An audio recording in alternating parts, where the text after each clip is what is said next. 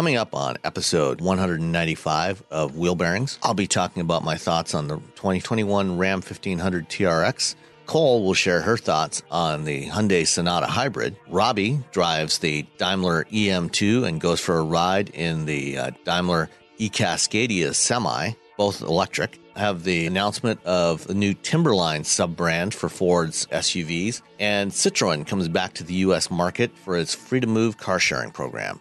All coming up next. You know how to book flights and hotels. All you're missing is a tool to plan the travel experiences you'll have once you arrive. That's why you need Viator. Book guided tours, excursions, and more in one place. There are over 300,000 travel experiences to choose from, so you can find something for everyone. And Viator offers free cancellation and 24 7 customer support for worry free travel. Download the Viator app now and use code Viator10 for 10% off your first booking in the app. Find travel experiences for you. Do more with Viator. When you need mealtime inspiration, it's worth shopping Kroger, where you'll find over 30,000 mouthwatering choices that excite your inner foodie. And no matter what tasty choice you make, you'll enjoy our everyday low prices, plus extra ways to save, like digital coupons worth over $600 each week. You can also save up to $1 off per gallon at the pump with fuel points. More savings and more inspiring flavors make shopping Kroger worth it every time. Kroger, fresh for everyone. Fuel restrictions apply. Did you know you can support Wheel Bearings directly? Head to patreon.com slash wheelbearingsmedia and you can become a patron today. Your contributions will help fund the platforms and tools we use to bring the podcast to you. And exclusives and improvements are already on the way thanks to your generosity. So if you want to be part of an automotive podcast like no other, head to patreon.com slash wheelbearingsmedia. All right, welcome to episode 195 of Wheel Bearings. And uh, it seems that uh, Robbie is still sleeping late on the West Coast, so I'm not sure where he is. Hopefully, he will join us at some point along here. But I'm Sam Abuelsamid from Guidehouse Insights. And I am Nicole Wakelin. And this week, let's go with uh, Sports Car Market because I just started writing a column oh, nice. for them. Yeah. Excellent. Yeah. All right. So, Nicole, Yes. What have you been driving this week? I have been driving the Hyundai Sonata Hybrid, uh, which I like. Okay, my favorite thing, two things about this that are going to seem like bleh, silly things, but it's really a sexy looking car. Like hybrids used to be kind of boring. They have really beautiful wheels on this car. Or, like, or, or, or, worse than boring. worse than boring. They were yeah. like, yeah, they were miserable cars a few years back. Uh, this one looks really good. Like it really does look like a good car. It was sitting next to an Audi at Home Depot yesterday. And from the back, I'm like, you know what? These both look pretty cool from the back. Um, and also inside, I have this pet peeve when there is no room to put anything on the center, like in the center console. Like you can put like not even a spot for you to toss the key. And I know that people have purses or whatever. I don't. I like carry my key in my wallet in my hands. I can't put anything down there. And as soon as you use the cup holder, that's the moment I go to get my Starbucks. And now I have to take out and I don't have anywhere to put things. I had like a cup holder and there's a little slot between the two so you can put your phone in there. Then there's a spot in the front where you can stick your wallet and your key and whatever junk you have. I love the design of the inside of this car so you can put your stuff somewhere. Well, I think if I recall correctly on the hybrid, there's also a space under the console as well, right? Yes, there's there's room galore in this car. And. I, that was like the first thing I noticed because I sit down and also, you know, it's 2021, it's the time of COVID. So I have a little tiny little bag that has masks in it. So if I forget a mask or my husband forgets a mask or my kids do, that just comes with me it's everywhere. Spares. It's the, it's the spares are there. And it's not like I can leave them in the glove box because it's a press car. So I have to take it with me each week. That little little bag had a little spot to sit. So oh, that's nice. These seem like little silly, like not important things, but when you live with a car every day, they do start to grate on your nerves when they're not right. And yeah, well done, Hyundai. I like that. Well, I, I think you know this is one of the advantages that we've gotten from vehicles moving um, away from mechanical shift levers. You know, where where you have the shifter that's tied by a cable to the transmission, to just a push button electronic system. Because now all of a sudden you just have that little that little push button array there, and there's nothing underneath it. Right. And so all of a sudden that opens up all kinds of space to do other things around in and around the console. Yeah. But even if it's even if you have an actual shifter. Like people have stuff. Like you need to Mhm. put your you need to put your keys somewhere. You need to put your wallet somewhere. I don't understand these that have like i don't have a huge phone. It's an average size phone and i sometimes like i have nowhere to put it. So i'm like shoving it in my pocket or then you open up the little storage thing. Even in there i've had some cars just like literally i can't fit my phone in there. If i can't fit my phone in that center storage thing you haven't done enough. It doesn't you know it's like account for the fact that people have little things that they need to carry with them and give us a spot to put our little stuff. Because everybody needs a place for their stuff, as the late great George Carlin would say. Yes, everybody needs a place for their stuff, and the Hyundai Sonata has a place for your stuff. That made me very happy. but and it's So- nice to drive. I enjoy driving it. I mean, it's you know the first hybrid I ever drove was a Civic way way back when it was like Civic or Prius were your only Mhm. choices. So um, I remember I always have that memory of what hybrids were back then, and it felt like you were driving like a lawnmower engine that would like wee, like go right through the hood of the car at any moment. Um, I love that this you don't really know you're driving a hybrid until suddenly you don't hear the engine. You know, that's that's your only clue when it's it's very quiet. You don't feel the transitions, you don't notice it, which I feel like is how it should be. You shouldn't always be aware when that engine turns on and off. Yeah, well, one of the things uh, when Hyundai first introduced their original Sonata hybrid, uh, what 2010, I think. Um, at at that point, they were one of the first automakers to go to this kind of layout using a, a traditional step gear step ratio transmission. You know, so it had a conventional six speed automatic paired with an electric motor and and the engine. Unlike uh, the the Toyota hybrids and the Fords and the, the Hondas that had sort of an, an electronic CVT continuously variable thing where you know in those like you talked about you know you get that buzzing from the engine because you, you get on the accelerator the engine revs up to its torque peak and then just sits there you know mm-hmm. and that's that what they call a motor boating effect that is really kind of unpleasant to drive you know and even even on a non-hybrid with a cvt a lot of cvts behave like that. It's Right. it's just not very pleasant. It's why CVTs get a bad rap, and rightly so, because they just it, they just don't sound nice. Nobody wants to listen to that. And I, I mean, they're better. They're they're getting better. I mean, each iteration, each time an OEM comes out with a new one, it feels like they're a little bit better, and they do a little bit more work to sort of dampen that sound. So even if it's doing that, you're not hearing it quite so much. You know, driving the car, riding inside of it, but um, yeah that's that's never what you you never want to you never want to hear your engine in a way or you're working that you think is something breaking? Am i doing am i pushing on that accelerator too hard? Am i about to kill my car? And that's what they kind of sound like sometimes.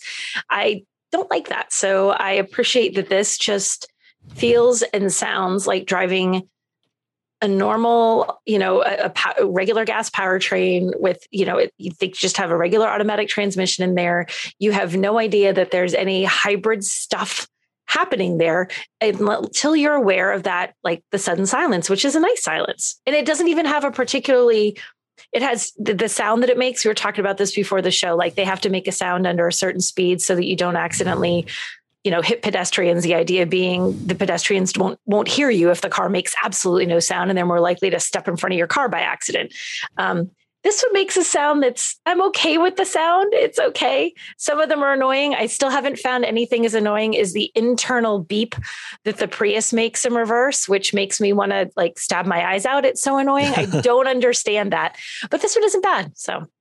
Yeah, it's it's fairly subtle. It's you know, it's just enough that people outside the vehicle are going to hopefully notice it. Right. Um, you know, if you're trolling around a parking lot or something like that, and you know somebody with low vision, um, you know, to alert them that you know, or or even actually even somebody that can see, just to alert them, you know, if they're not paying attention, you know, that there's there's a, a vehicle approaching, uh, because you don't have the sound of the engine.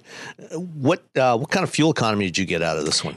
I looked yesterday and I've been driving, I'd say I've been driving mostly like city driving. I haven't been on the highway that much. And I think I was averaging somewhere around 44 and change.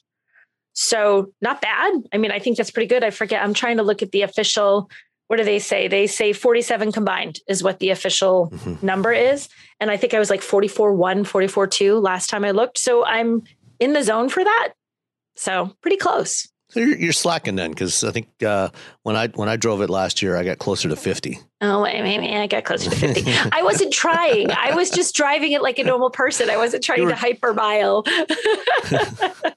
hey, I mean, if you can if you can get 44 miles per gallon out of, you know, a pretty good size family sedan like that, um, you know, that also happens to have halfway decent performance. Yeah. That's, you know, I'd say that's fine, you know. And and the reality is, you know, if you you know, as you go up in miles per gallon because of the way miles per gallon works out, and you look at how much fuel you're actually saving, every additional one mile per gallon you get, you're reducing the total, you're reducing the amount of fuel that you're saving.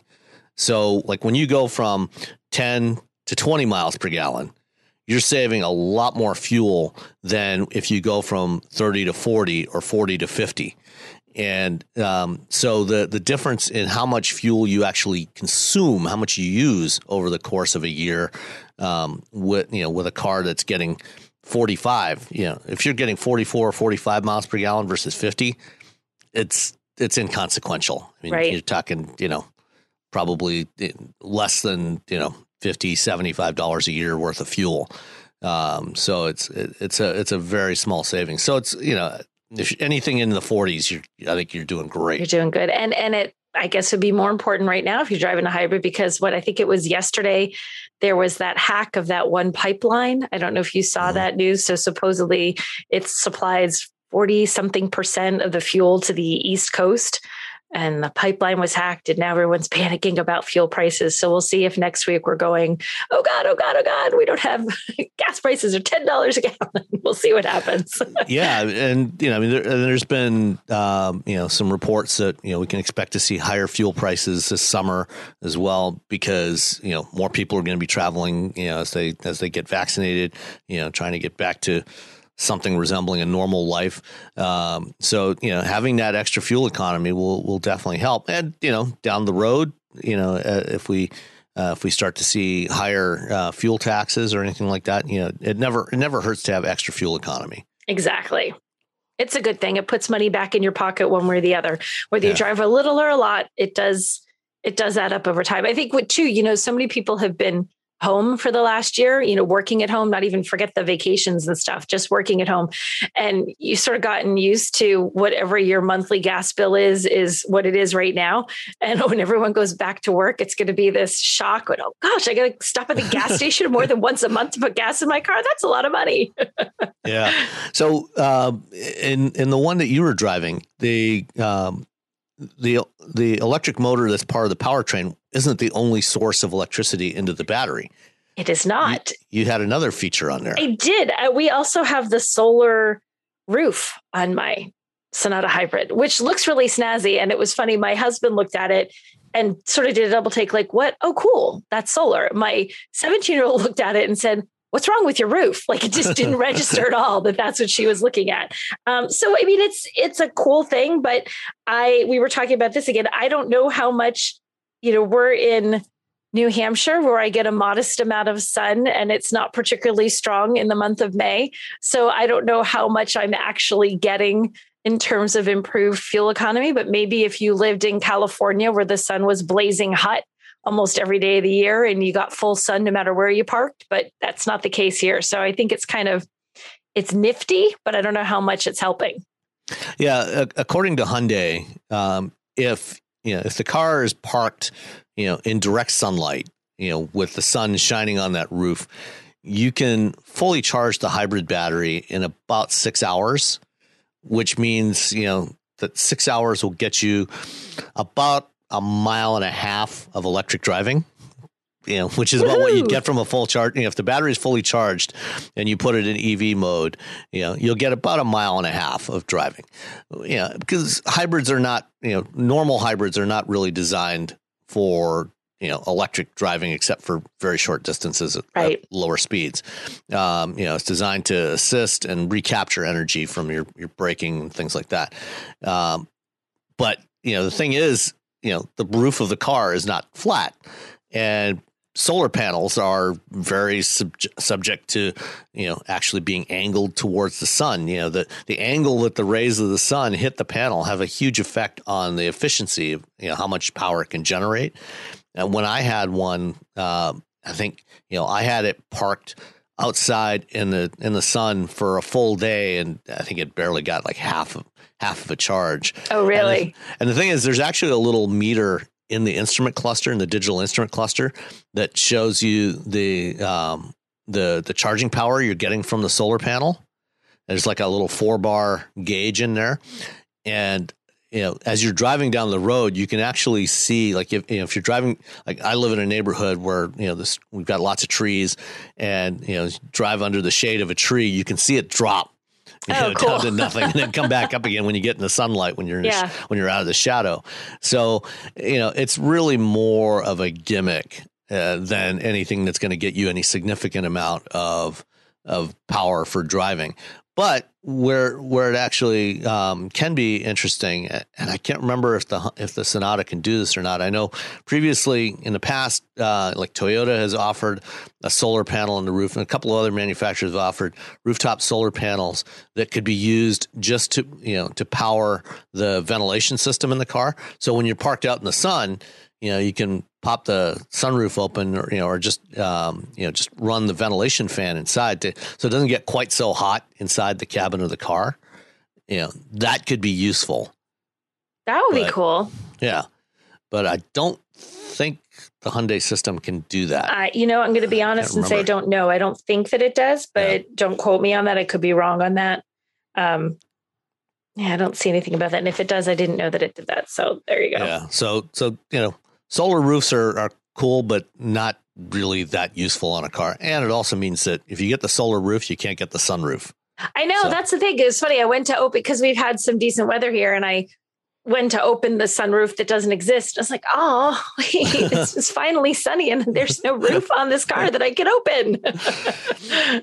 so so how much was that uh, sonata hybrid um, slightly chopped off of my form, thirty-six thousand dollars in change. So, um, not bad, and that's for the Sonata Hybrid Limited. And I mean, it's got a lot of features. It's it's you feel like it's you don't feel like there's anything missing on this. You know, you you you've got a nice, comfortable, well-equipped sedan.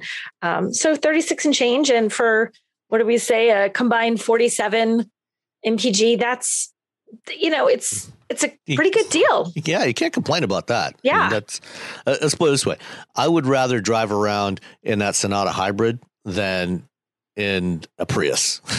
Oh yeah, I know. I feel like we're knocking Toyota. Sorry, Toyota, but yeah, I No, would. well, you know, I mean, the, the the the current generation Prius actually drives really well, yes, but it's really hard to look at. it's know? it's the style thing. And you know what I feel like? I, I'm going to say it. I feel like there's like an attitude that comes with Prius. Like you drive a Sonata hybrid. You drive us not a Sonata hybrid. You happen to have bought a hybrid. No one, people might not even notice that you're driving a hybrid. It doesn't scream like I'm a hybrid. I'm green. I'm fuel efficient. Go me. You get into a Prius and it's like, oh yeah, I care about the environment, so I'm buying a Prius. So I'm like, I feel like it's making a statement in a way. I'm For- like, it's it's vir- virtue signaling. I mean, that, virtue that was for, for a long time. That was the thing, especially in California, where people were buying Priuses. You know, when the Prius was basically the only hybrid you could get.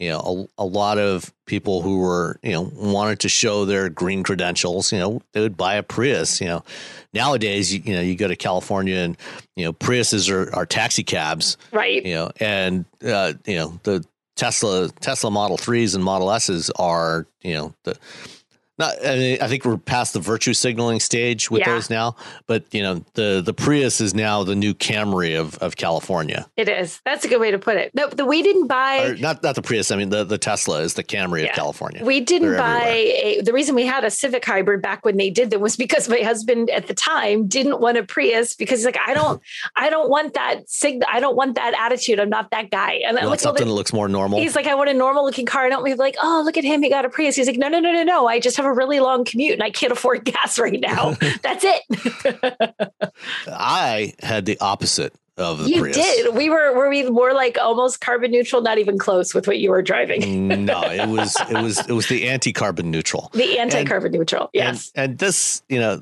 this vehicle kind of represents, the, uh, along with one other, it kind of represents, I, I think, most likely the end of an era. So I had the Ram 1500 TRX crew cab 4x4. Woo. So this is this is the you know the Ram pickup with the Hellcat V8, the supercharged Hellcat V8, um, and you know, right now, for the moment at least, this is the most powerful um, and fastest pickup that you can get anywhere, full size pickup. Uh, uh, you know, at least until the the Hummer EV hits the road this fall. And it has 702 horsepower from the supercharged 6.2 liter V8. It sounds amazing. I mean, for for somebody for anybody who's an automotive enthusiast, you know, who likes the sound of great engines. I mean, this thing sounds fantastic. You, you know, it's got that rumble and roar. It's definitely not something that you're going to sneak out of the neighborhood early in the morning. definitely uh, not. It's not like you know, like Ford on the, the Mustang a few years ago. They introduced a uh, what they call their good neighbor mode. You know, for the dual mode exhaust. You know, so there's a quiet mode for the exhaust. So right as you're pulling out of your driveway in the morning, or if you're coming in late, you know, you can pop it into quiet mode and it doesn't make quite so much noise. Not on this thing. There's there's there's nothing, absolutely nothing, nothing toned down about this truck. So this is this you know the TRX is is uh, Stellantis's response to the F one fifty Raptor, um, but then you know turned up to thirteen. Yeah. Yeah. Uh, so you know the the the current the previous generation Raptor and the initial versions of the new one that are not on sale yet. They should they should be hitting dealerships sometime this spring. Use Ford's 4.5 liter Eco or 3.5 liter EcoBoost V6. Uh, you know, with about 450 horsepower. The you know the TRX as I said over 700 horsepower. Um, it's got these Bilstein remote reservoir um, dampers on it. It's uh, lifted up. It's got great big tires on it. Um, it's got you know the the full full boat solution you know for off roading, uh, four wheel drive low mode. Uh, you know. Pro, you know, real four wheel drive system. Uh, it had the optional 12 inch Uconnect infotainment system. I love that. And I, you know, driving this thing, uh, it's been a couple years since I drove a Raptor. But the thing I remembered about the, the previous generation Raptor, and I haven't driven the new one yet, but the previous generation Raptor always felt really soft in the suspension. You know, it's got a lot of wheel travel. You know, it's designed for high speed off road running. But when you're driving it on the street, it just felt kind of soft and sloppy. And you know, uh, the you know when you're going around a corner, you could feel the body roll. You know, if you hit the brakes, you feel it diving, and it just never felt very confident to me you know, this thing, uh, this has got the same kind of vehicle dynamics and you know body control, wheel control that I experienced with the um, uh, the Wrangler um, or the sorry the Gladiator the Gladiator Mojave, you know, which was their their first desert rated model. The TRX is not doesn't technically have the desert rating that Jeep, Jeep is planning to add to others, but it's got that same kind of feel. It's really well controlled. Uh, you know, it's it's still comfortable. Uh, you know, it, it doesn't, you know, it doesn't pound you as you're driving on the street, you know, hitting potholes and things like that. But I took it out, you know, onto some, some back roads, uh, near me here, you know, some bumpy dirt roads. I didn't have a chance to do any real off roading with it, but, um, you know, going on the, you know, on bumpy dirt roads, you know, where we'd had some heavy rain and, you know, so it was some pretty good potholes. Yeah, I did a few launches on there um, zero to sixty, and with uh, without launch control in three point seven seconds. With launch control turned on, three point four seconds. this is on on gravel. Oh my gosh. yeah. And so I mean this is and this this thing weighs three tons. It's a six thousand pound truck, empty. Yeah. and um, you know, uh, because it's designed for off roading, it's got running boards that are tucked right up against the body. so they're they're really almost useless because you know they don't stick down for you. you just, it's it's a high step up into the cab of this thing. so you're people reaching. will not like it. yeah, Re- Rebecca would not have a good time with. She's this. just going to dangle from the steering yeah. wheel as she tries to pull herself up. yeah, well, fortunately, I mean there there there are um, grab handles on both A pillars on the driver's side and the passenger side. Um, but yeah, it's it's a it's a pretty good step up into this thing. Uh, but it, I mean, it drives great, which is characteristic of the, the Ram 1500. You know, ever, ever, since the previous generation when they launched it with coil springs, it's had the best driving dynamics of any pickup truck. Yeah. Um, so and I had a chance to drive this too when they launched it back in October. I want to say it was late October last year. They did a drive program and they had us take it off road. They had us on some twisties. We're sort of like in a mountainy area. We're somewhere in California. I can't even remember where now.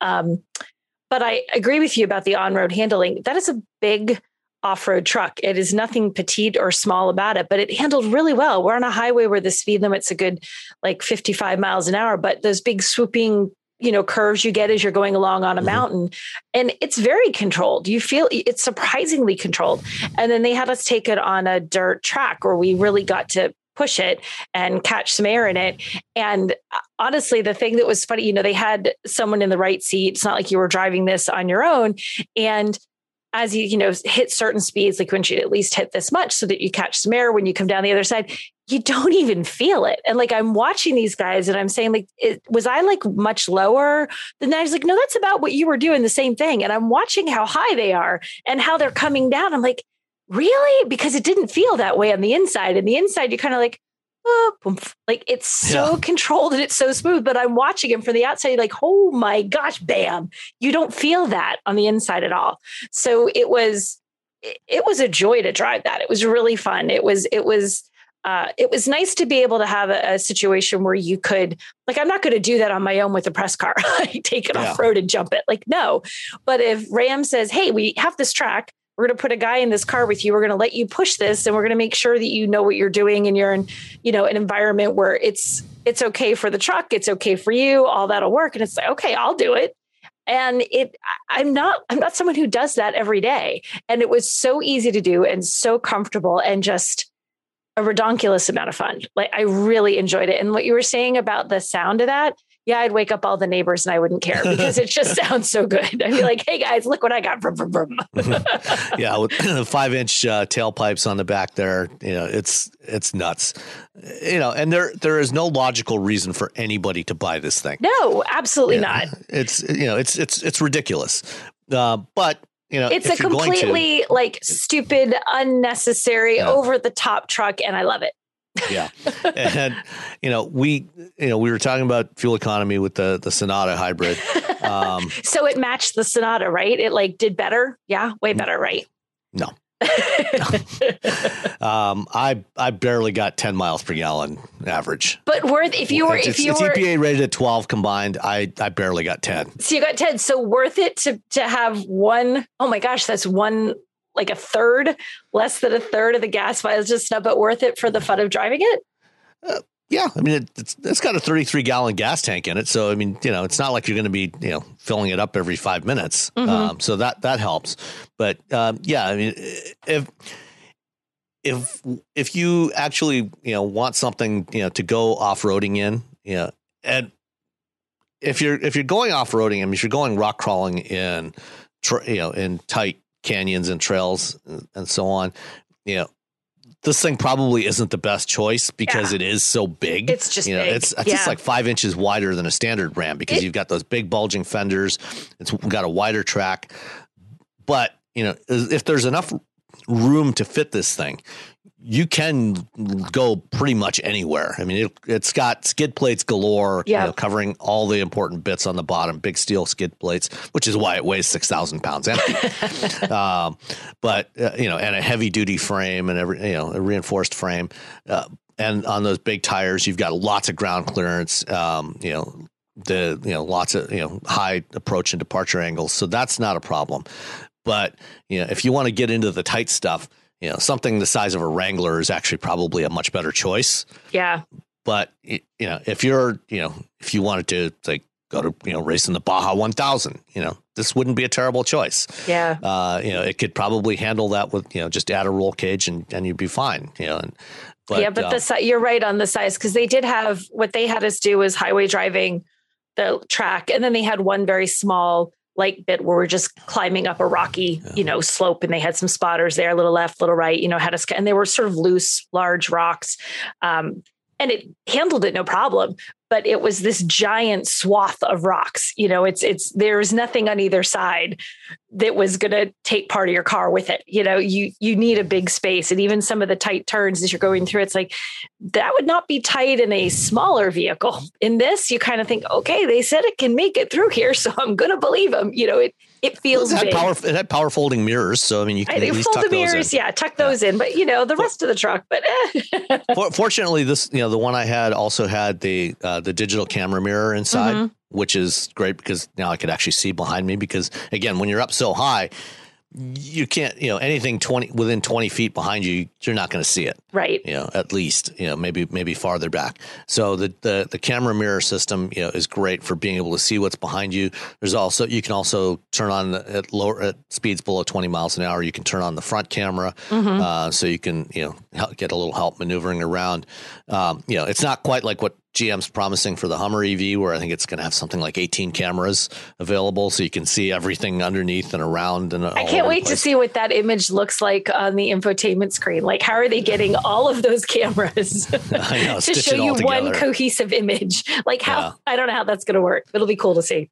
but uh, you know, as I said, you know this this truck, you know, it starts at seventy thousand dollars, you know, sixty nine nine ninety five, and it's uh, uh seventeen hundred dollar delivery charge. Uh, this is something we talked about previously. Is FCA or Stellantis's delivery charge now is up to seventeen hundred dollars on on the trucks and SUVs.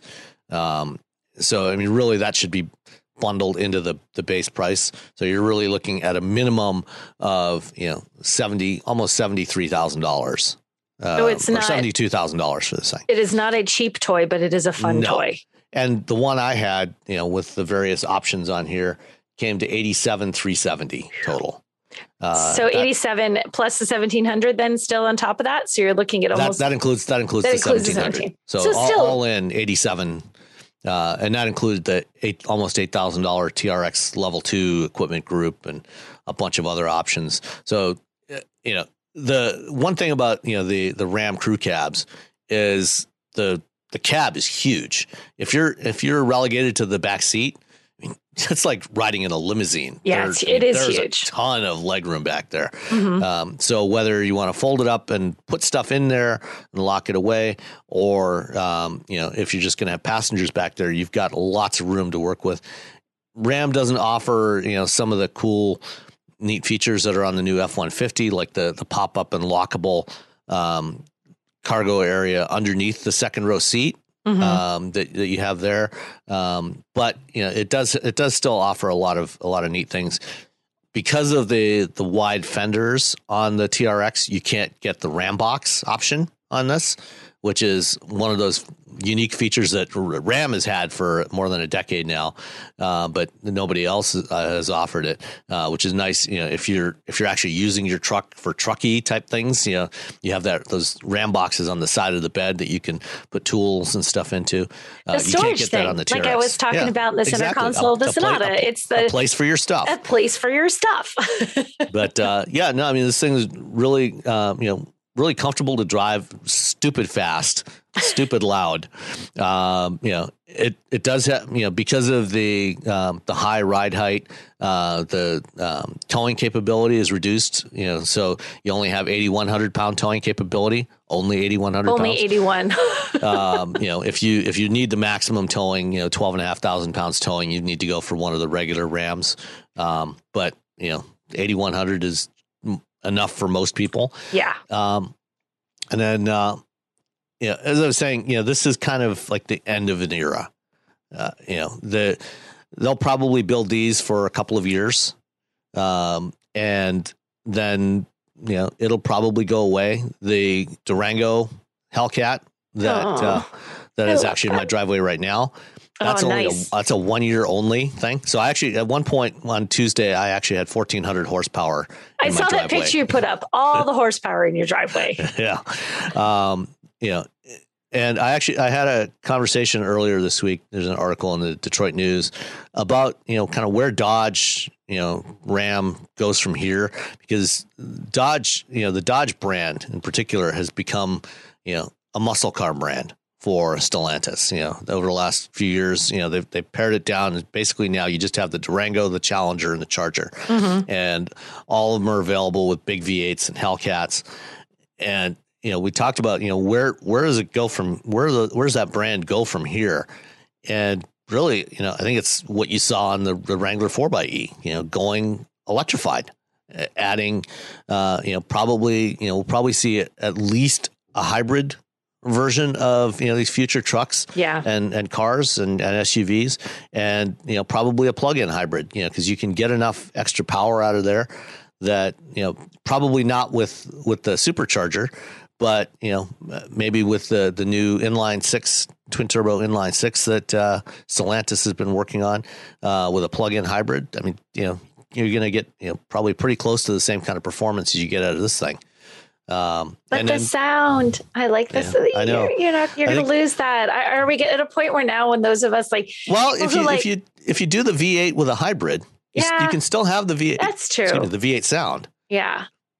Know, and then you know when you go off road, you just you know switch it off and you know go nice and quiet, just like with the Wrangler 4xE. You know, and I think we're in addition to this one, you know, Ford is going to be doing a Raptor R version of the new Raptor, which rumor has it, you know, there's no confirmation yet from Ford. Rumor has it that it, it's going to have the the 760 horsepower supercharged V8 from the uh, uh, from the GT500 in there. Ooh. So these two are, I think, are the last that we're likely to see like this, and everything else after this is going to be electric. You know, the Hummer. Uh, you know, I I, you know, I, I, get horsepower. it, and I, I think you're probably right. I mean, it probably is the end. I don't want it to be the end though. I, I just like the.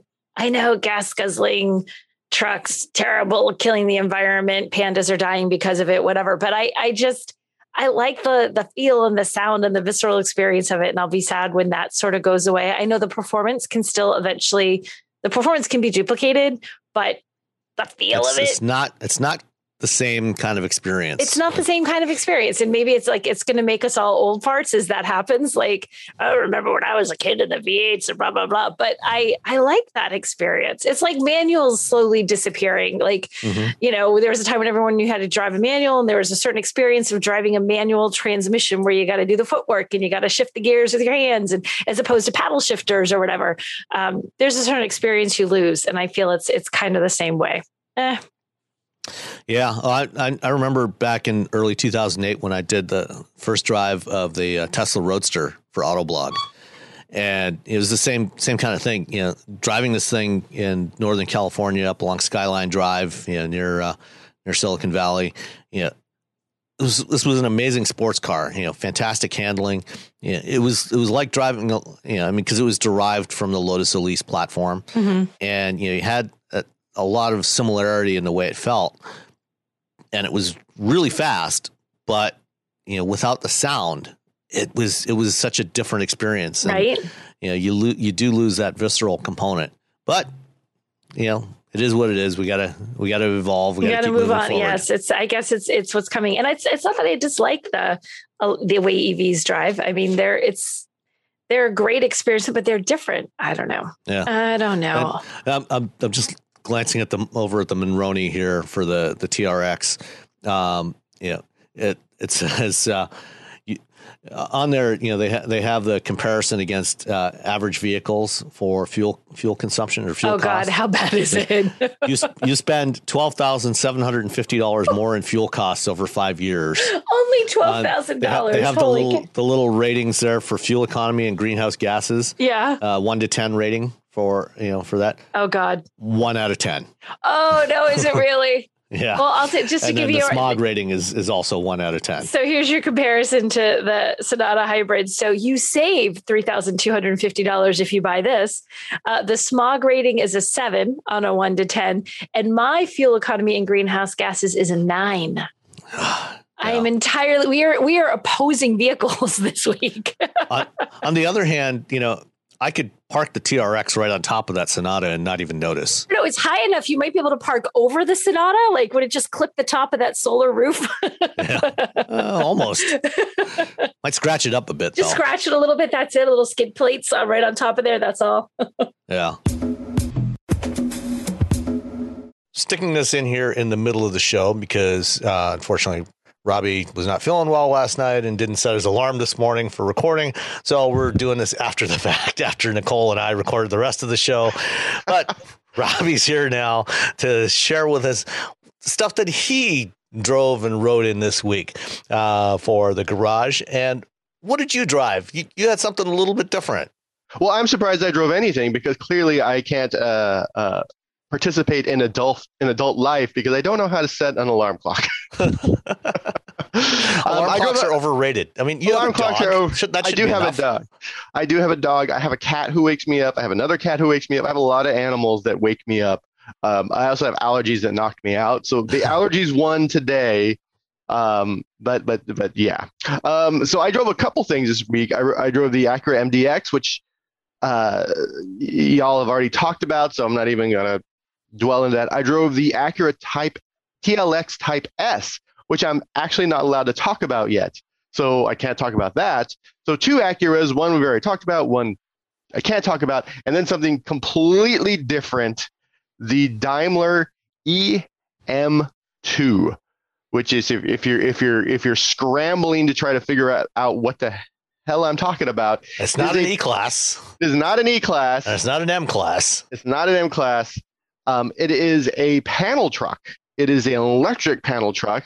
Um, while uh, Nikola and Tesla have been talking about making these giant electric trucks they're going to put on the road, uh, Daimler's been doing it. You know, they've been they've been working on their EM2 and their E Cascadia. Both of them are Freightliners. Uh, Daimler owns Freightliner. If you weren't aware, Daimler owns a lot of the large a bunch trucks. of different brands. Yeah, yeah, yeah.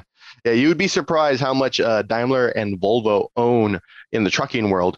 Um, or Volvo trucks. Volvo and Volvo yeah. trucks are two completely Vol- different. Volvo companies. Group, which Volvo is different group. from Volvo Cars Group. Yes, it's a whole. Yeah, it's it's. Is it confusing? Yes. Does it make them a lot of money? Probably. um, so the uh, I I rode in the E Cascadia, which is the giant semi, and uh, it has um, 360 to 525 horsepower and has a range of about 250 miles from a battery pack capacity of up to 475 kilowatt hours.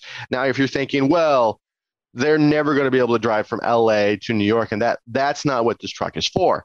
It's essentially for getting things from the port to a warehouse, usually in an, a, uh, an environment that is urban.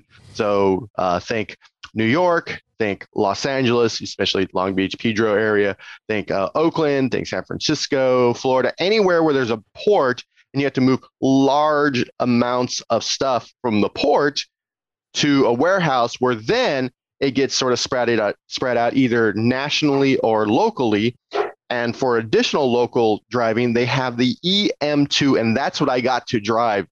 Um, I don't have a Class 8 uh, commercial driver's license. So they didn't let me drive the semi, and I kind of didn't want to because it had the big trailer on it, and I'm sure I would have taken out half of Oakland with it.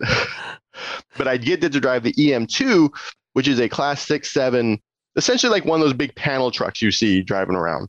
Yeah, and um, like the stuff was, when when you when you order appliances or furniture, it's it's the kind of truck that'll be delivering that stuff, or, exactly. or a moving van. Exactly. Yeah, like a large moving van or yeah, like you said, appliances or furniture, because typically they're they're they're delivering a couple things at once. It's a uh, larger than your typical U-Haul, but not as large as a semi, if that if that helps. Um, so I drove that, and it was a very um, it was a it was a weird experience because if you've ever driven or been in a large tr- panel truck like this, you know that you know they're diesel, so they're loud. They have that diesel sound. They have a lot of torque, and it's funny, whenever you're in one of those vehicles and when you're about to go, you can feel a sort of torque shift. That it sort of it sort of twists the entire body of the vehicle before it goes, and you get that little lurch.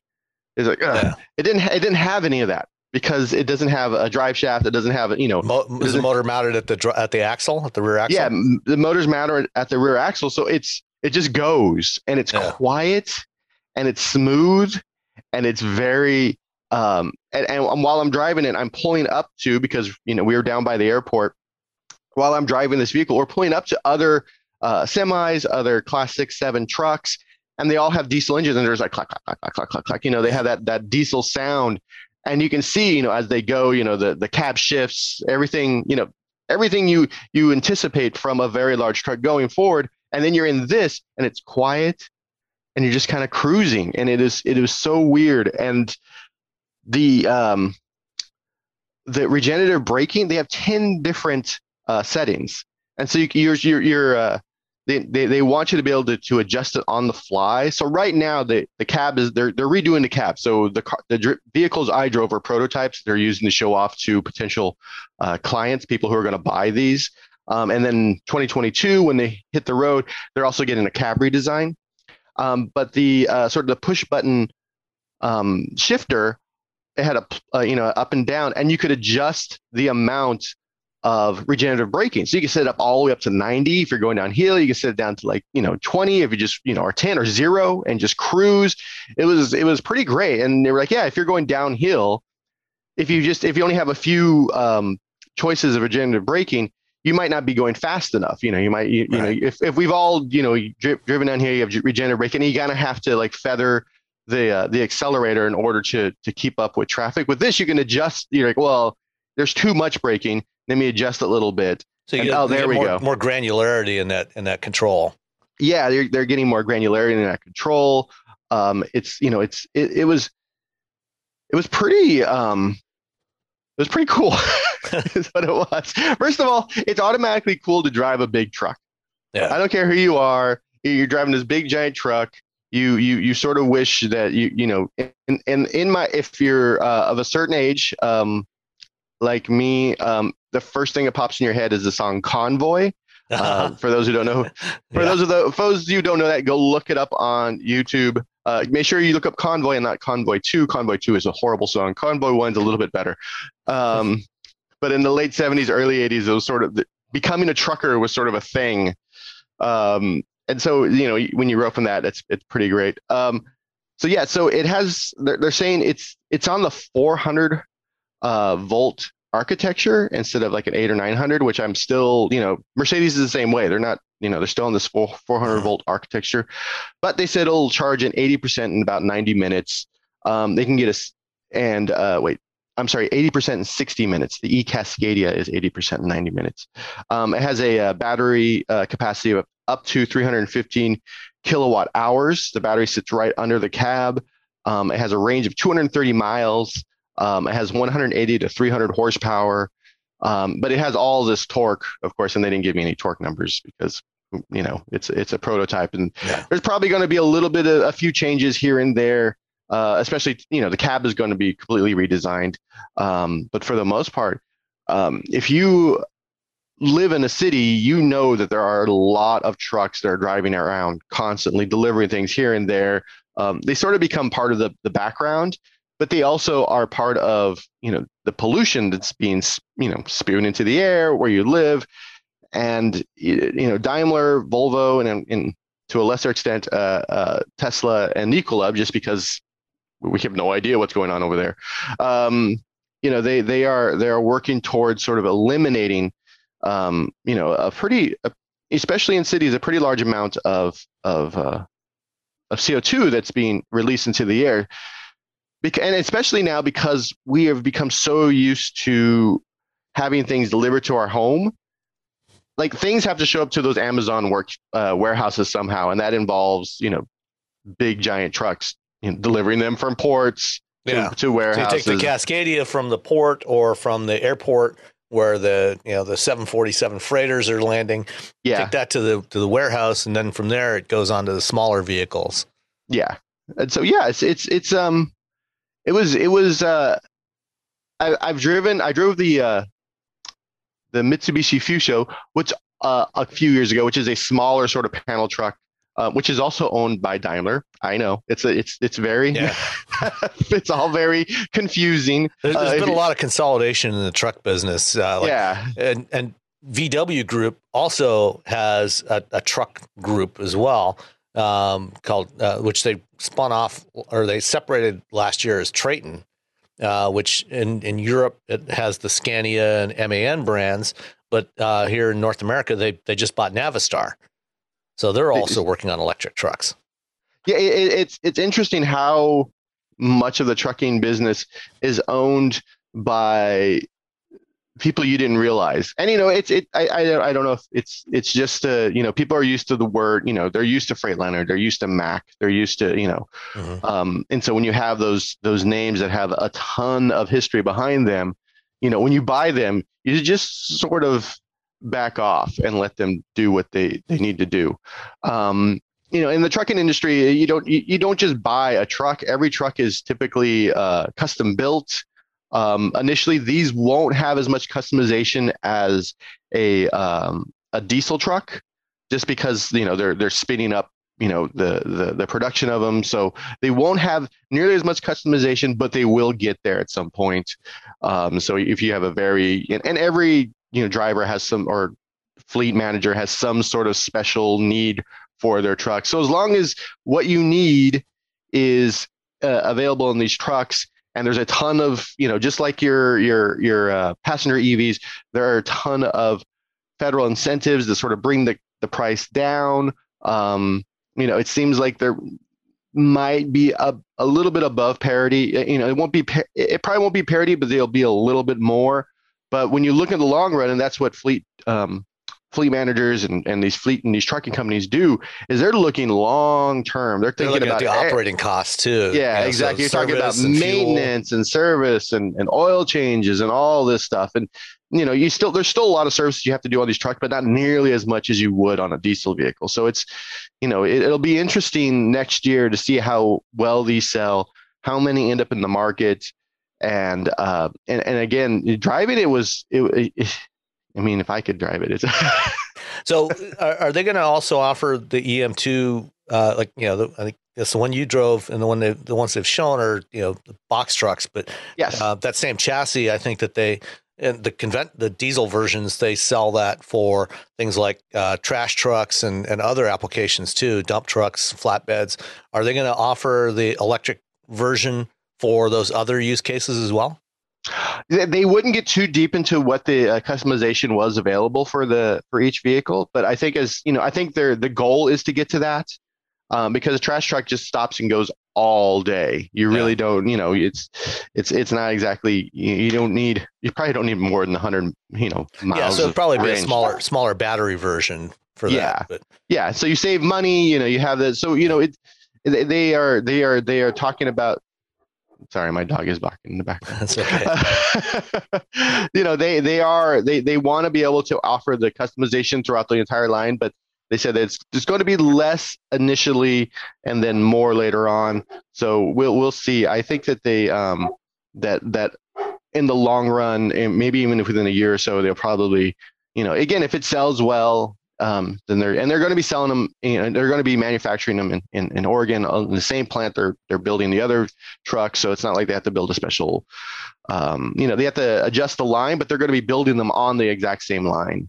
So okay. it's you know it's it's, it's pretty smart because you know building an entire facility just to make these trucks, especially at the beginning where you yeah. know maybe they sell a couple hundred versus the thousands upon thousands they're selling. Um, seems seems a little insane, but it's you know they're they're they're easing into it, but they are you know they're they're out there they're selling them. They're you know I've, I met the team that's that's selling them. There's like they got people showing up. They have whole days. They went to they were here in Oakland. They were going to Fresno. They're just going cross country, demonstrating them to fleets and, and so yeah, on. Yeah, yeah, demonstrating fleets have fleet managers and trucking company owners and, and whatnot just come and drive the trucks and and let them uh, if they i did find out if they drive if they drive the if they have the cdl uh, commercial driver's license and they drive the e cascadia they do take the trailer off. So they let them drive okay. so uh, what was the the cascadia like? It was sort of the same thing. It was it was you know just you're sitting huh? just a little bigger and you can adjust the um the regenerative braking via a stock on the steering wheel and so you can sort of push it forward, push it back, push it, and so you, you can adjust it on the fly. And yeah. I, they were they were talking about how one of the things they they have to sort of teach the, drivers is that they can do this. This is something that they can do to to save to increase range and save energy, et cetera, and and and in the long run save money for their for their uh their overlords and their bosses. Um, but it didn't less have wear the, like, on the brakes. Yeah, less wear on the brakes. I mean, it, it's it was uh but again, you, you know, you're sitting in this big truck and you're you're parked next to uh, another Freightliner or you know some other truck, and it's making you know you know it's making that giant loud diesel noise that if you know if you're driving down the freeway, you're going to be at some point you're going to be parked next to a, a semi truck, and they're they're not quiet. You know, sometimes when they take off, a little puff of smoke comes out of the top, even though they're not supposed to at this point. Yeah. um, you know, they have the, the, you know, you have to deal with engine brakes, which are very loud after 2007. You know, they after, before, after, or, I'm sorry, prior to 2007, the engine brakes were very loud. They had to like figure out a way to make those quiet. So if you live anywhere near a an, uh, a freeway, um, you know that that is you know you know that noise. Yep. that is that is the truck stopping, and with generate with the regenerative braking, it you don't you want that won't happen anymore. So you you don't you don't have this this sort of loud annoying uh, vehicle like sort of barreling through your neighborhood if you live in an urban area um, you know, and it's it's it you know it's less noise, uh, less pollution, and I still get my socks that I ordered from Amazon. That's kind of the that's all, that's all you need. that's, all, that's all we want. All we want is a we better world. stuff. And we all we want is a better world, but also our stuff. And you know these these these two truck. It looks like that they're, you know, Daimler has a huge reach in the trucking industry, so I think they have a, a lot more pull than, than than some of the automotive startups that are out there. Yeah, and, and Daimler Trucks also owns Thomas Built, the I think the I think they're the biggest manufacturer of school buses in North Yeah. America. And they're they're launching electric versions of those too, which I assume are going to use the same the same hardware probably across the, the Thomas Built buses as well. Yeah, yeah, I'm sure they're going to have the same hardware. I mean, it's it's it, it, it's interesting because they don't really when because I, asked about talking with the um, with the passenger division with the Mercedes with Mercedes Benz and um, they were like, well, we I mean we kind of talked, but not really. There's just not you know the the difference between the engine. I'm sorry, but the the motor in you know an EQS versus the difference in a motor in you know the the E Cascadia is you know that that motor that they that I saw was huge. It's just it was like Yeah. like half the size of a Beetle. That's that's the it's just this giant electric you know beast. It just and and on the East Cat E Cascadia you can get a single or tandem axle and it's just yeah it's pretty it's pretty insane. And Yeah. it's it's it's it's it's one of those things people don't really think about when they think about the electrification of transportation is all the other cars that aren't passenger vehicles and all the other vehicles that are sort of um, you know making you know the, you know uh, creating smog, uh, creating noise, creating this, creating that. Um, because again, you because you kind of they're so big and they're so part of the background, and you just sort of shoot past them when you're driving. That I think people sort of ignore the fact until they get stuck behind one. Then they're just like, ah, why aren't Yeah. there special why aren't there special roads for these people or for these trucks? And you're like, yeah, they're called trains and, and boats. yeah, but at some point, at some point, they have to get to uh, from here to there. Um, so yeah, so it, it was it was it was uh, it was it was really fun just because every, anytime you get to drive a giant It's, it's truck, always it's always fun to be in a big truck. it is it is really fun to be in a big truck. It's like being a little Um, kid again. Yeah, and I think the fatigue issue, some of the fatigue issues that you have, um, the drivers have with being a big truck because of the noise and the vibration, like uh, that is severely reduced. All you hear is the whine, so that's good for the drivers. Um, if it, you know, if it if reduces maintenance costs, that's good for the fleet, and if it reduces all the other things, you know, the the the sort of uh, environmental uh, issues, it's good for us. So it's Yeah. sort of a win-win-win, and then I'll just keep saying win for five minutes um, if it all works out. Um, I'm sure there'll always be people who are like, you know, when I was, you know, convoy, rubber ducky, you know, when they long long distances that, you know, I think that's where hydrogen comes in. That's where, you know, the hydrogen Yeah. fuel cells uh, really work. Um, you know, what Nikola's working on. Um, Daimler's working on that too. yeah, Toyota. Daimler's working. Toyota's been working on. Yeah, Toyota's been working on on on hydrogen trucks forever. They have a whole system set that set up down in um in Pedro in Long Beach area. Yep. So you know it's it's it's it's you know uh, uh, certain tasks or certain tasks for certain uh, powertrains. So it's it looks like you know a couple years you're probably going to you know next year we're going to probably start seeing these Daimlers on the road. Uh, I think in three or four years we're going to see we're seeing a lot more electrified vehicles on the road, whether they're battery powered or hydrogen fuel cell powered. Yeah, that's and I think you know, as you said, that's going to make a big difference, especially in cities, you know, where these trucks are doing deliveries and so on. You know, they're they tend to be the biggest polluters, and uh, you know, so it's it's going to make a huge difference in in quality of life, both air quality and, and noise levels in, in cities and and suburban areas too. Yeah, yeah. The you know the the the trucking companies, the fleet managers, they you know, they'll hold on to something forever. And uh-huh. so, you know, they'll just swap out the cab and throw it on top of an old motor or an old engine, old chassis. And so, you, you know, it's, it's going to be a little while because, you know, they're, they're, they're, every penny counts for them.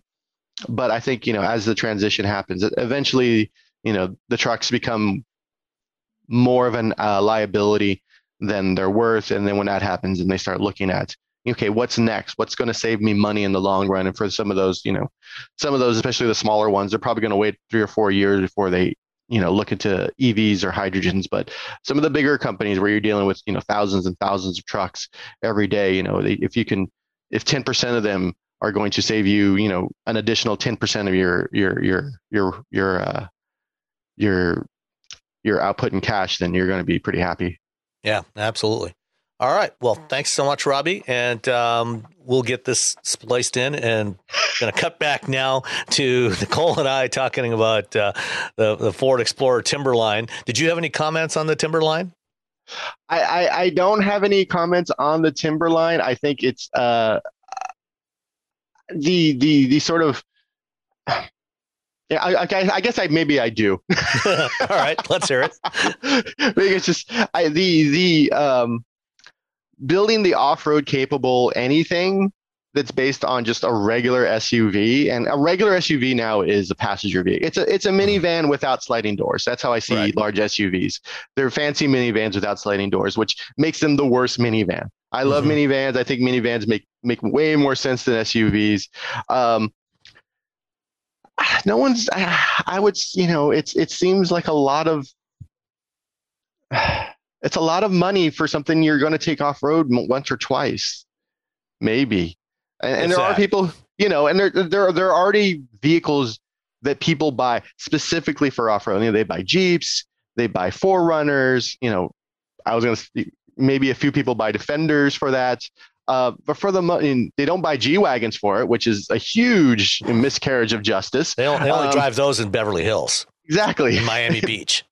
then no one takes the, these amazing vehicles off road. So it's it, it is a you know adding uh, these there there's you're you're adding additional you know it's a lot of money for something you're never going to do which is a very american thing for us to do. It's a you know we, we buy things we buy things because we want not because exactly, we need them. exactly. We think we need we think we're going to do a thing and then we don't. Uh,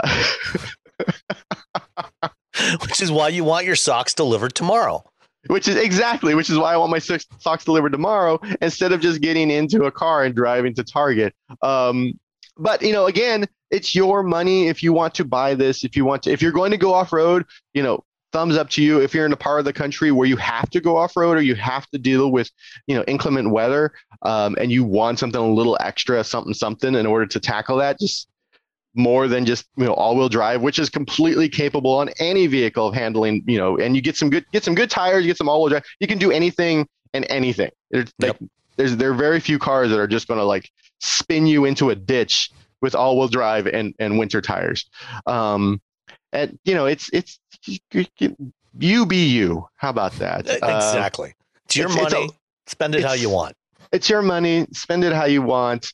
Uh, but maybe I don't know, maybe just get a regular Ford Explorer and then get a, a Jeep yeah. or, or get something like if you're going to go off road, like go off road, like, you know, be ready to like the zombie apocalypse. You can just drive over zombies and whatnot.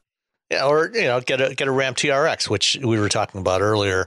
Oh yeah, uh, you know, which, which will pretty much go anywhere. I mean, it's again, it's one of the most ridiculous vehicles you can possibly get. I mean, who the hell needs a 700 horsepower supercharged pickup truck? It sure is fun. You, can jump it over. You can jump it over creeks. Uh, yeah. zero, um, yeah. zero to sixty in three and a half seconds on a bumpy back road. Why, why do you need it? You don't. You don't need. No, no one needs that much power, but people are going to buy it, and yeah. then one percent, two percent are going to spend some of their time off road. Um, any, you know, and most of those are because of this is where I live and this is what I do. Uh, type situations. If you live in, you know, there are people who live in Colorado. There are people who live in, in Wyoming. You know, you need something that's off the road. If you live in, you know, parts of Hawaii, you know, you need something off road. If you live in Alaska, you need something that's off road. If you live in the Bay Area where I live, and there are so many of these types of vehicles, and there's so many big, large trucks. Unless you're hauling something, I'm kind of judging you. I'm sorry. I grew up in a town yeah. where everyone who had a had a truck was hauling something. We had to go, you know, we, we had horse trailers attached to these. We had like big bales of hay. Uh, you, you move things around in them. Um, and then if you weren't doing that, then you're everyone just kind of like, why do you have that? Yeah, I mean here here in Michigan, you know, I live in Southeast Michigan, but if you head north on I seventy five, almost any weekend of the year, you know, you're likely to find people with pickup trucks or big SUVs towing trailers with, depending on the time of year, either jet skis or snowmobiles or you know dirt bikes or something else. And so a lot of people around here do use them that way. A lot don't, but you know, a lot of people use them, especially for the towing capability. Oh yeah. But um, you know, it's you know, even you know, even even this thing, you know, the TRX is is just total overkill. and, gonna... as, as, we were talking about, you know, it's probably going to be the uh, you know, this is this and the the upcoming Raptor R, which we don't have any details on yet, but which may well have the the supercharged V8 from the GT500 in it. Uh, that's the rumor anyway. Hmm. Um, you know, these are likely the end of an era, you know, because these are going to start to get supplanted by electric pickups that have even more performance capability, starting with the Hummer EV this fall and the Cybertruck and, and other stuff. Yeah, yeah, I think th- that torque is going to be EV torque. It, it change. It's such a game changer in so many ways because, and I I I, I feel like a broken record. And I say this every time uh, somebody talks about EVs. If, if you put someone in an EV and let them drive it, they're going to want an EV because most of the time they're just going from stop sign to stop sign and they like that little like extra oomph that an yeah. EV gives them. You know, because top end horsepower doesn't really matter if you just have this really nice bit of torque on the back end at the, you know, you just, ooh. It's, it's, it's, it's the old, you know, it's the old saying, you know, people buy horsepower, but they drive torque. Torque exactly. is what you feel. You know, it's, it's the thing that gives you the drivability off the line. And, you know, of course, you know, with an EV, you get the torque, but you miss out on that sound. You know, there's nothing quite like the sound of a, a big ass V8. There, that, that is, um, that is incredibly true. Um, I, I, know I've had friends who are not even really uh, car people get into, say, the Mustang Bullitt, mm-hmm. and then just have the you know turn up the, the the exhaust and just drive that and they were just tickled pink. They were so happy with that noise. And if you were outside the car and they heard that car going by they'd be like oh my god i can't believe what is this? But when you're inside the car and you are in control of that noise and that and, and it's, it is it is something else. It's very it's it's a visceral primal experience um, and then when you have the EV, you don't, you kind of don't have that. You have, you can, you can, a couple cars have weird space noises. Woo! Yeah. But, but you know, when you drive around t- town, you kind of don't, you know, the that gets old quick. Um, and then it's so smooth that the, the lack of vibration, the sort of just sort of off the line. It's, it is so, it is such a, a unique experience that people, again, just go to a dealership, find a friend with an EV and just drive it and if you don't like it, then fine. You don't like it. You're, you, you know, maybe, but I, I guarantee you it's going to change your mind on EVs if you're one of these people who are like, if it's either gas or nothing. I'm like, well, you know, it can be hmm. both. Yeah. Most, most American households have two cars. You can yeah. have both. And a plug. And a plug. Yeah. Most of us have electricity. All right. Thanks, Robbie. Thank we'll, you. We'll talk to you next time. You know how to book flights and hotels. All you're missing is a tool to plan the travel experiences you'll have once you arrive. That's why you need Viator. Book guided tours, excursions, and more in one place. There are over 300,000 travel experiences to choose from, so you can find something for everyone. And Viator offers free cancellation and 24 7 customer support for worry free travel. Download the Viator app now and use code Viator10 for 10% off your first booking in the app. Find travel experiences for you. Do more with Viator. When you need mealtime inspiration, it's worth shopping Kroger, where you'll find over 30,000 mouthwatering choices that excite your inner foodie. And no matter what tasty choice you make, you'll enjoy our everyday low prices, plus extra ways to save, like digital coupons worth over $600 each week. You can also save up to $1 off per gallon at the pump with fuel points. More savings and more inspiring flavors make shopping Kroger worth it every time. Kroger, fresh for everyone. Fuel restrictions apply. Couple of news items this week is a relatively slow news week. Um, first thing, Ford launched uh, a new variant of the Explorer this week, and it's actually going to be the first of a new, yet another subfamily for their SUVs, the Explorer Timberline.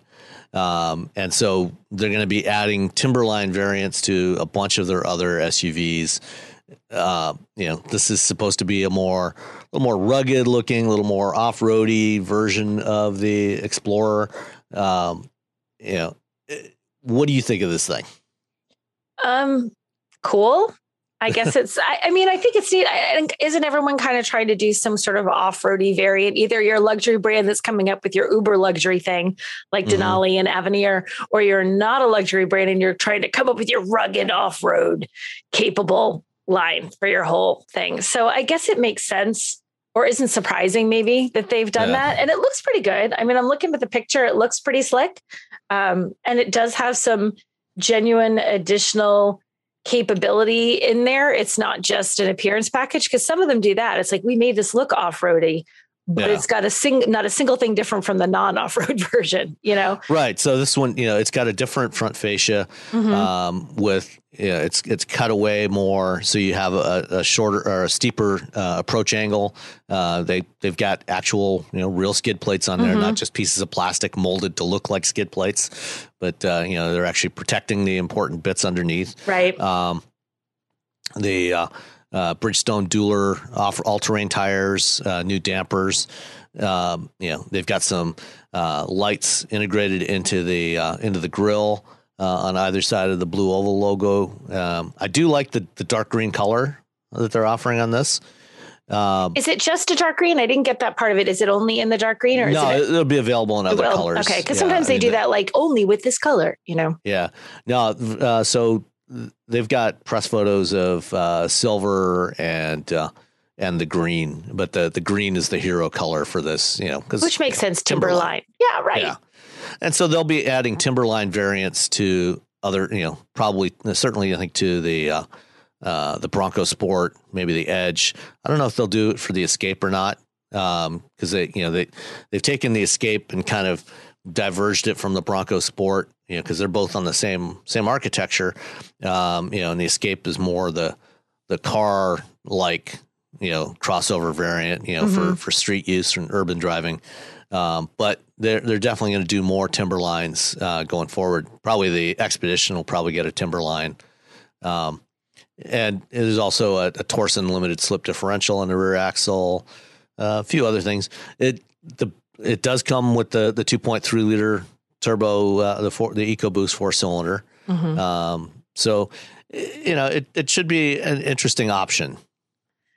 I think it's probably good to be modestly more I mean, it definitely has some capability. It'd be interesting to like just drive straight up Explorer and then drive this one back to back to see how much like can you feel that difference? Do you notice that difference? Is do you feel the capability they baked into it or is it, you know? I, th- I think where you're likely to feel it most is just from having the the all-terrain tires. Yeah. Um, you know, just having more grip when you're off-road. Right. Because, you know, the the all-season tires that they put on normal ones, you know, the, the Explorer, you know, is actually reasonably capable. A couple of years ago when they launched it, I did the uh, the the drive program out in uh, Portland, mm-hmm. and you know we did some off roading with it, and you know it's it's fairly capable even in standard form, like in an XLT form, and this you know is derived from the XLT.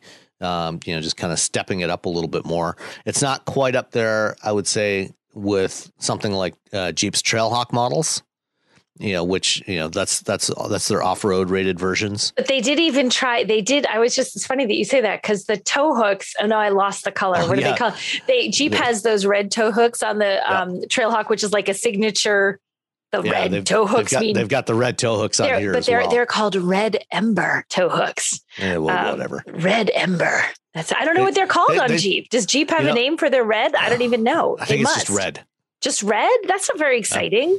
Uh, no. Come on, Jeep. Come uh, up with a better name than just I've red. Al- I've always been shocked at how much effort they come into, how much effort they expend trying to come up with descriptors to add to the color names.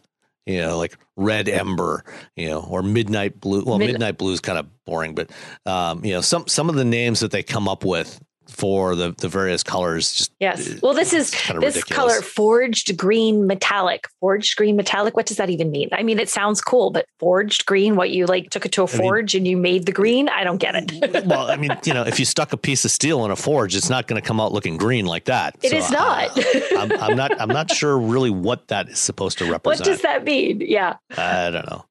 But uh, yeah, no no pricing yet on this, uh, but it should be out this summer, I think. No, it looks good. Uh, I think it's probably assuming gonna... they can get enough chips to build them. Oh my gosh, there's such a sh- you know what? I actually see the shortage on lots of vehicles from the yeah. chip shortage. You can see it. You drive by our local dealerships, it's like there's no cars out there. Yep.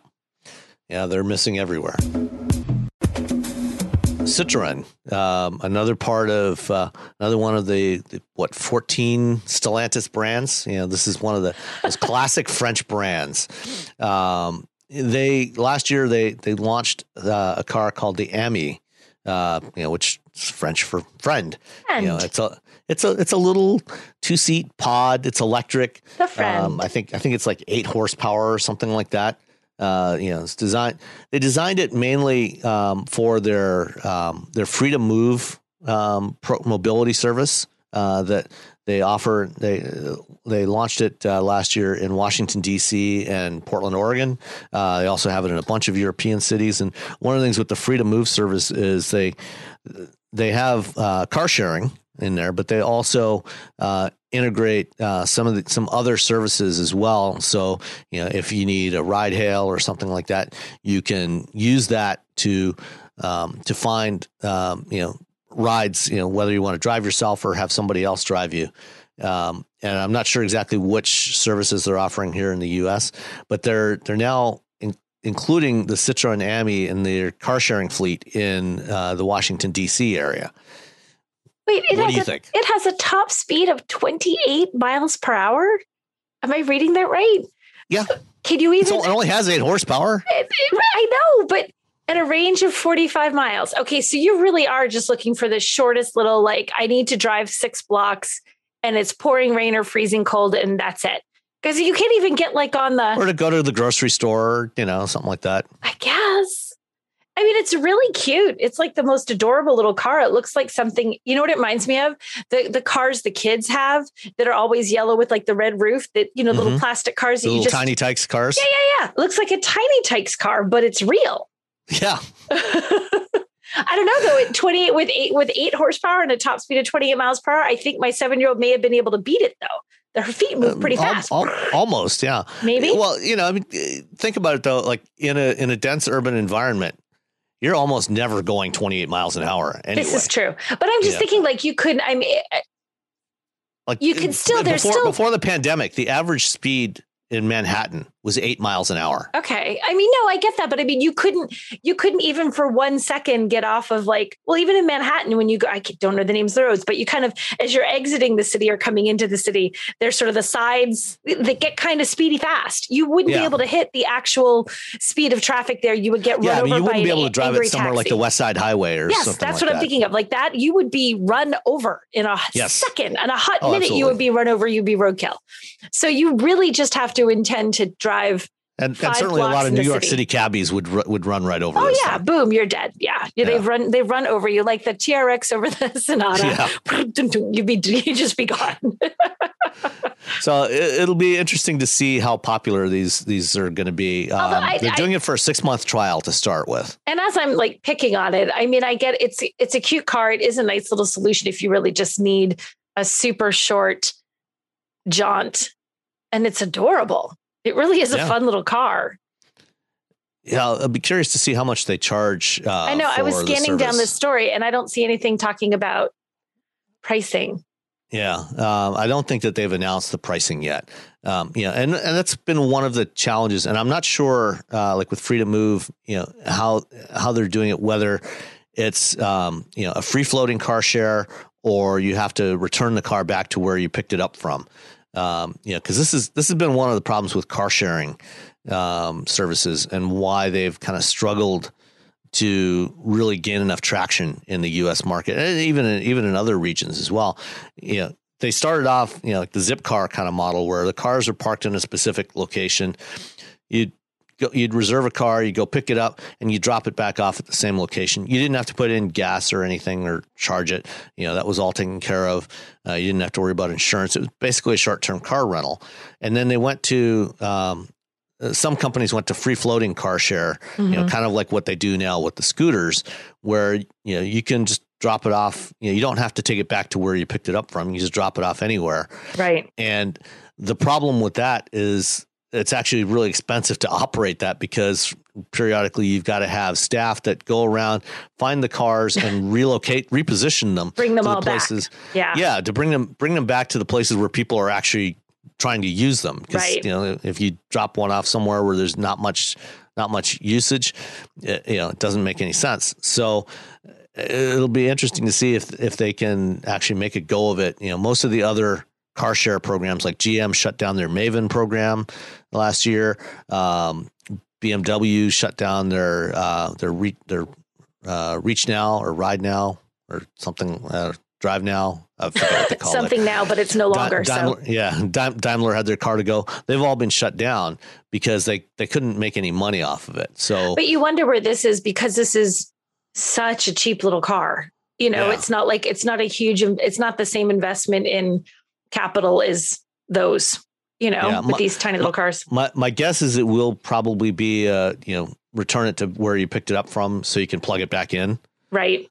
Uh, yeah, Otherwise, you just leave it there. You spaces. sit it there, and you run it down, and now your car is dead, yeah. in a, dead in a parking lot. Good luck. yeah. All right. Um, enough of the Citroen friend. Yes, the Ami. So we had uh, one listener email this week uh, from Brian McMillan say good morning, afternoon, or evening. First off, I just want to say how much I love the show and appreciate what you all do. While the news of Rebecca and Dan's departure is certainly saddening for the listeners, it does seem that Nicole and Roberto have picked up right where they left off. Keep up the good work. Aww, Thank you. Thanks, Brian. As as a recent ICE to BEV converter, so that's uh, internal combustion to battery electric, um, converter, pun intended. I wanted to share my thoughts, experience in regards to your discussion on episode 191 when answering a listener's question about buying an ICE versus an EV. My wife and I have always been road warriors when it comes to travel, as she's not particularly fond of flying. So in 2014, we purchased a brand new Dodge Caravan and proceeded to put close to 100,000 miles on it in five or six years. While we still own this vehicle, it is rarely used anymore as both kids are out of the house and our daily driver is a Tesla. My Tesla is a 2020 Model 3 long range all wheel drive and has become our new road trip mule. Between work and pleasure travel, I've put more than 6,000 miles on her in about six months. That's right. That's right around the average. Most the average is about 12,000 miles a year. For, yeah, so he's right people. in there. yeah. Uh, with our longest road trip traversing over 1,500 miles round trip. Our experience has been that road tripping in an EV, specifically a Tesla, is actually better for our needs driving style. We've always been f- the type of family that enjoys the journey and when traveling. Stopping is needed for bathroom and snack breaks, not eating meals in the car, and typically never driving straight through to our destination. So with our Tesla, that combination of autopilot and charging stops makes the trips much more enjoyable and relaxing while not adding extensive trip time versus ICE travel. Um, while there is no doubt that road tripping with an EV will add time to your trip, there are ways to maximize it, like staying at hotels with destination charging along the route. Uh, from our experience, these destination chargers are abundant, free, and fairly easy to find with a search on Google Maps. Then, for supercharging along the route, stations are easily accessible strategically placed such that range anxiety is not an issue at all. While Tesla does get a bad rap for various reasons, and deservedly so in some cases, I can absolutely recommend a Tesla today to anyone that likes uh, to road trip for the reasons mentioned above. And I, I, have to agree. You know, I mean, for for the thing, you know, all the things I've complained about with Tesla, you know, mm-hmm. the the thing, probably the the thing that they've done the most right is the build out of the supercharger network you know, because it it made it it convinced people that you can go anywhere with an EV. You know, and they've got currently uh, about a thousand locations across the across the U.S.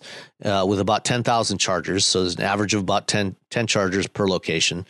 Um, you know, some are some are six, some are twelve or eighteen, and you know some of the really popular spots. But yeah, I mean th- that that is absolutely a, a, really smart thing that Tesla did, and you know, Electrify America and, and other companies are trying to replicate that now with their networks, but um, there's, you know, they're not there yet. You know, Tesla or Electrify America has about 600 locations now. Um, and, but I think one of the things that Tesla uh, has also done well is they've generally done a pretty good job with reliability of their superchargers. And that's something where a lot of the other charger networks have had challenges is with reliability. That's uh, and that's what I see here because I agree with everything that he said there, especially with Tesla. But I mean, I see in my area the number of times that the charging stations that are not Teslas just aren't working. You go up and there's there's there's just you can't even get them to work, or you seem to have done everything right. You plug it in, something's not the the cable, something is the cable is not right. Something's been you know there's there are very frequently issues with the actual physical chargers that are around us. We don't have as many in New Hampshire. It's a function of just where I live, um, but the uh, Tesla, there's a bunch of superchargers at a rest area on a major sort of thoroughfare heading up to the White Mountains, which is anybody who's traveling north to come like vacation up here, you're going to go buy them. Um, so if you've been traveling from New York or Massachusetts or wherever, there's a good stop for you. You can stop, you can get some, you know, get something to eat, take a bathroom break and charge your vehicle. And I frequently see Teslas there. Like sometimes on like busy, busy weekends, there's maybe only one or two open spots. But that means there's quite a few people that are charging and having no problem doing it. So I, I definitely think like what you're describing there, um, Brian, I totally get it. And I think if you're the kind of person who travels that way in a road trip, and I like to travel that way, I don't generally just get in the car, drive as fast as I can on the busiest highway, get there and be done with it. I still like to stop and check stuff out too. And I think if that's your style of road tripping, they're much easier to live with, Tesla or otherwise. But if you're on that, I think back to when I was in college and that road trip where, you know, you're just coming home from school or you're, you know, and you've you've got to drive 14 hours of driving and you just want to knock that out as fast as you can. That's when, you know, that's when it becomes more of a challenge, um, which is, uh, you know, I don't know. How many people do you think are doing a road trip because they're really trying to to stop along the way or how many are really focused on the destination? I don't know what i don't know sam like how many how does that play out you know? Yeah you know i think you know there, there's there's clearly a split there. I don't know what the split is um you know but i think a, a lot of people this this is as we start to continue to build out the charging infrastructure across the country, this is one of the things that needs to be thought about is, you know, where you locate these, uh, these chargers. You know, you, you want you know, the reality is that even with DC fast charging, you know, you're still you're going to be sitting around somewhere for probably you know a half hour or so at a minimum if you're on a, if you're you know if you if you're going from near empty and you want to fill it up to get you know maximize your range you're probably going to be sitting around for anywhere from 30 to 45 minutes uh, at the at the least. And so you need to have those chargers located somewhere where you've got you know some sort of amenities you know certainly bathroom but you know something to eat or you know other things that you can walk to to see. And you know this is this is another one of the the challenges you know is uh, not just putting it uh, you know putting the the charger you know at just random rest areas but ideally putting them somewhere where people have some options of other things to do for a half hour or an hour uh, while they're waiting for their vehicle to charge. Um, and uh, you know, but I think I still think that you know the biggest challenge is the reliability. John Voelcker, um, you know, recently wrote something about this. He was testing the VW ID4, and uh, you know he went to a couple of different Electrify America stations, and and granted, EA did have um, a problem with a bunch of their charging stations, particularly on the East Coast, um, with one of the vendors that was supplying the, the chargers themselves. Um, and they have since ended their relationship with that particular supplier and converted over to to another supplier. Uh, but you know this is this is not an issue exclusive to EA. ChargePoint, Blink, EVgo, all I've had issues with with all of them at some t- at some point in time or another, where you plug it in, nothing much happens. Yep. Um, you know, GM just announced uh, last week, uh, or week, before, yeah, maybe it was last week, the Ultium 360 charging network.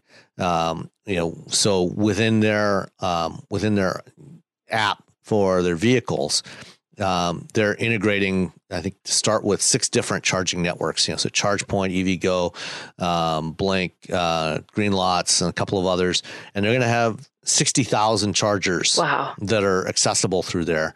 Um, that you know you'll be able to see them on the map. You know, in the vehicle. You know, you can plot your route. Uh, easily and and this is something that automakers also need to do is make that better integrated so you know, when you put in your destination, if your destination is 500 miles away and you've got 250, 300 miles of charge, you know, have it automatically show, okay, here are the places where there's chargers available that you can go and use. And, you know, ideally, you know, have, you know, have a filter on there where you can put other things that you want you know so if there's a yes. charger you know if you if you want to you know have have a lunch break or you know go to a museum or something, you know, find those other things nearby as well. I had a Bolt EV at one point and was looking for a charger. I went, we went down to the Cape down that way. And so mm-hmm. we were coming back. It's not a super long drive, but you know, and was looking for some place where I could charge it and thought we found a place and we get there and it's literally the strangest thing I've ever seen in my life. Like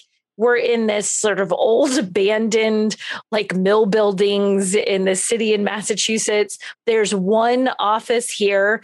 And then in this parking lot where there is nothing except like like it looks like no one's parked in this parking lot in 30 years it's like half overgrown there's one ev charger and we're sort of driving up and i'm kind of like huh so do I just leave this car here and then wander about and see if there's some place where we like it was weird. I'm like, that I'm sure there was some method to the madness when that was put in, but if it's sending you to a charging station like that, and it wasn't like the Bolt sent us there, it was just like that's what we found when we searched. It's like this is not helpful because I'm not yeah. just parking here and wandering about this area. I feel like I could, they will never see me again. They will find the car and nothing else, you know? Yeah.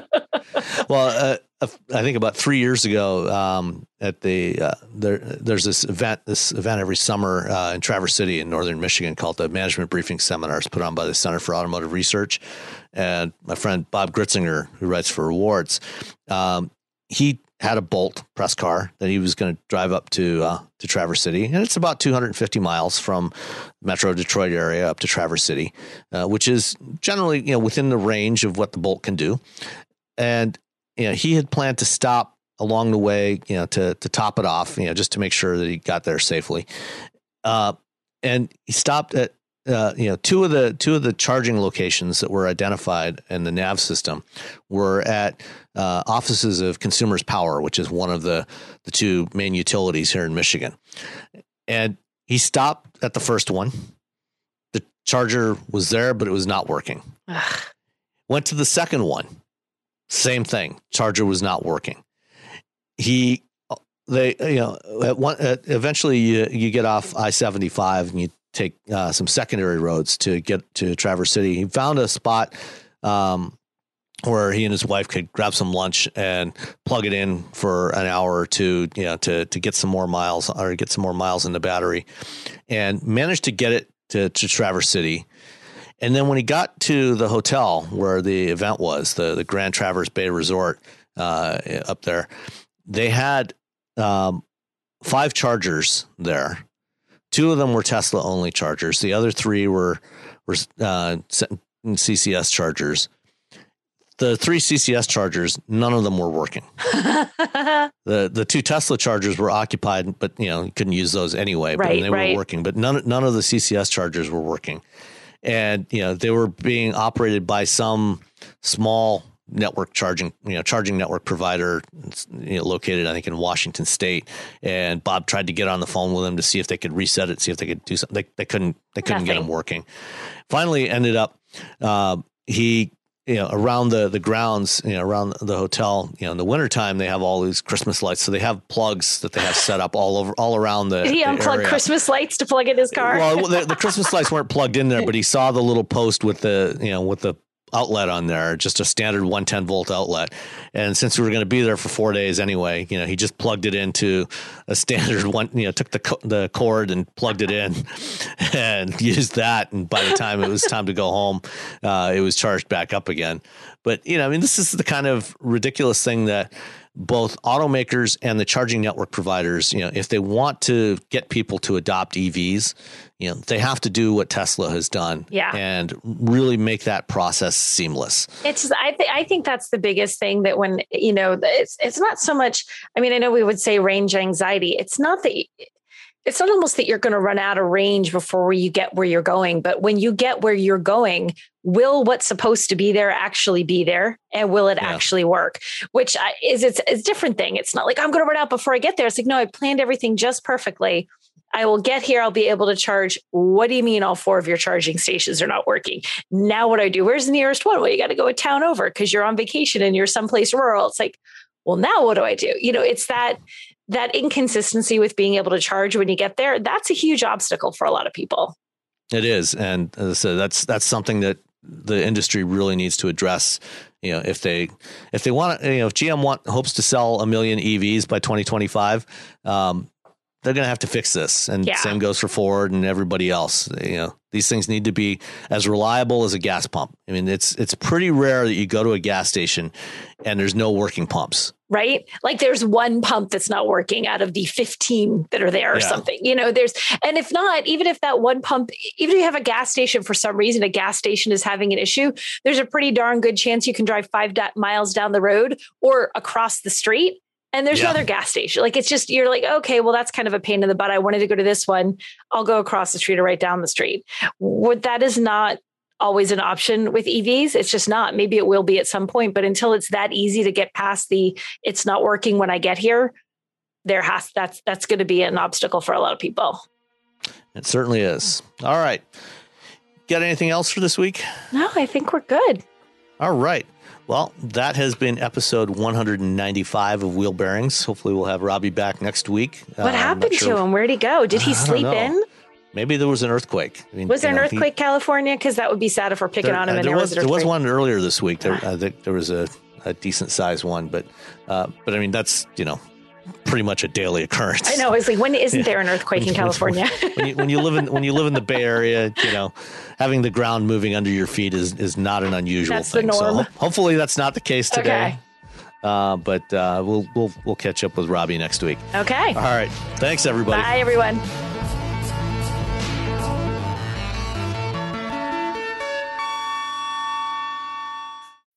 When you need mealtime inspiration, it's worth shopping Kroger, where you'll find over 30,000 mouthwatering choices that excite your inner foodie. And no matter what tasty choice you make, you'll enjoy our everyday low prices, plus extra ways to save, like digital coupons worth over $600 each week. You can also save up to $1 off per gallon at the pump with fuel points. More savings and more inspiring flavors make shopping Kroger worth it every time. Kroger, fresh for everyone. Fuel restrictions apply. Save big on brunch for mom, all in the Kroger app. Get 16 ounce packs of flavorful Angus 90% lean ground sirloin for $4.99 each with a digital coupon. Then buy two get two free on 12 packs of delicious Coca Cola, Pepsi, or 7UP, all with your card. Shop these deals at your local Kroger today or tap the screen now to download the Kroger app to save big today. Kroger, fresh for everyone. Prices and product availability subject to change. Restrictions apply. See site for details.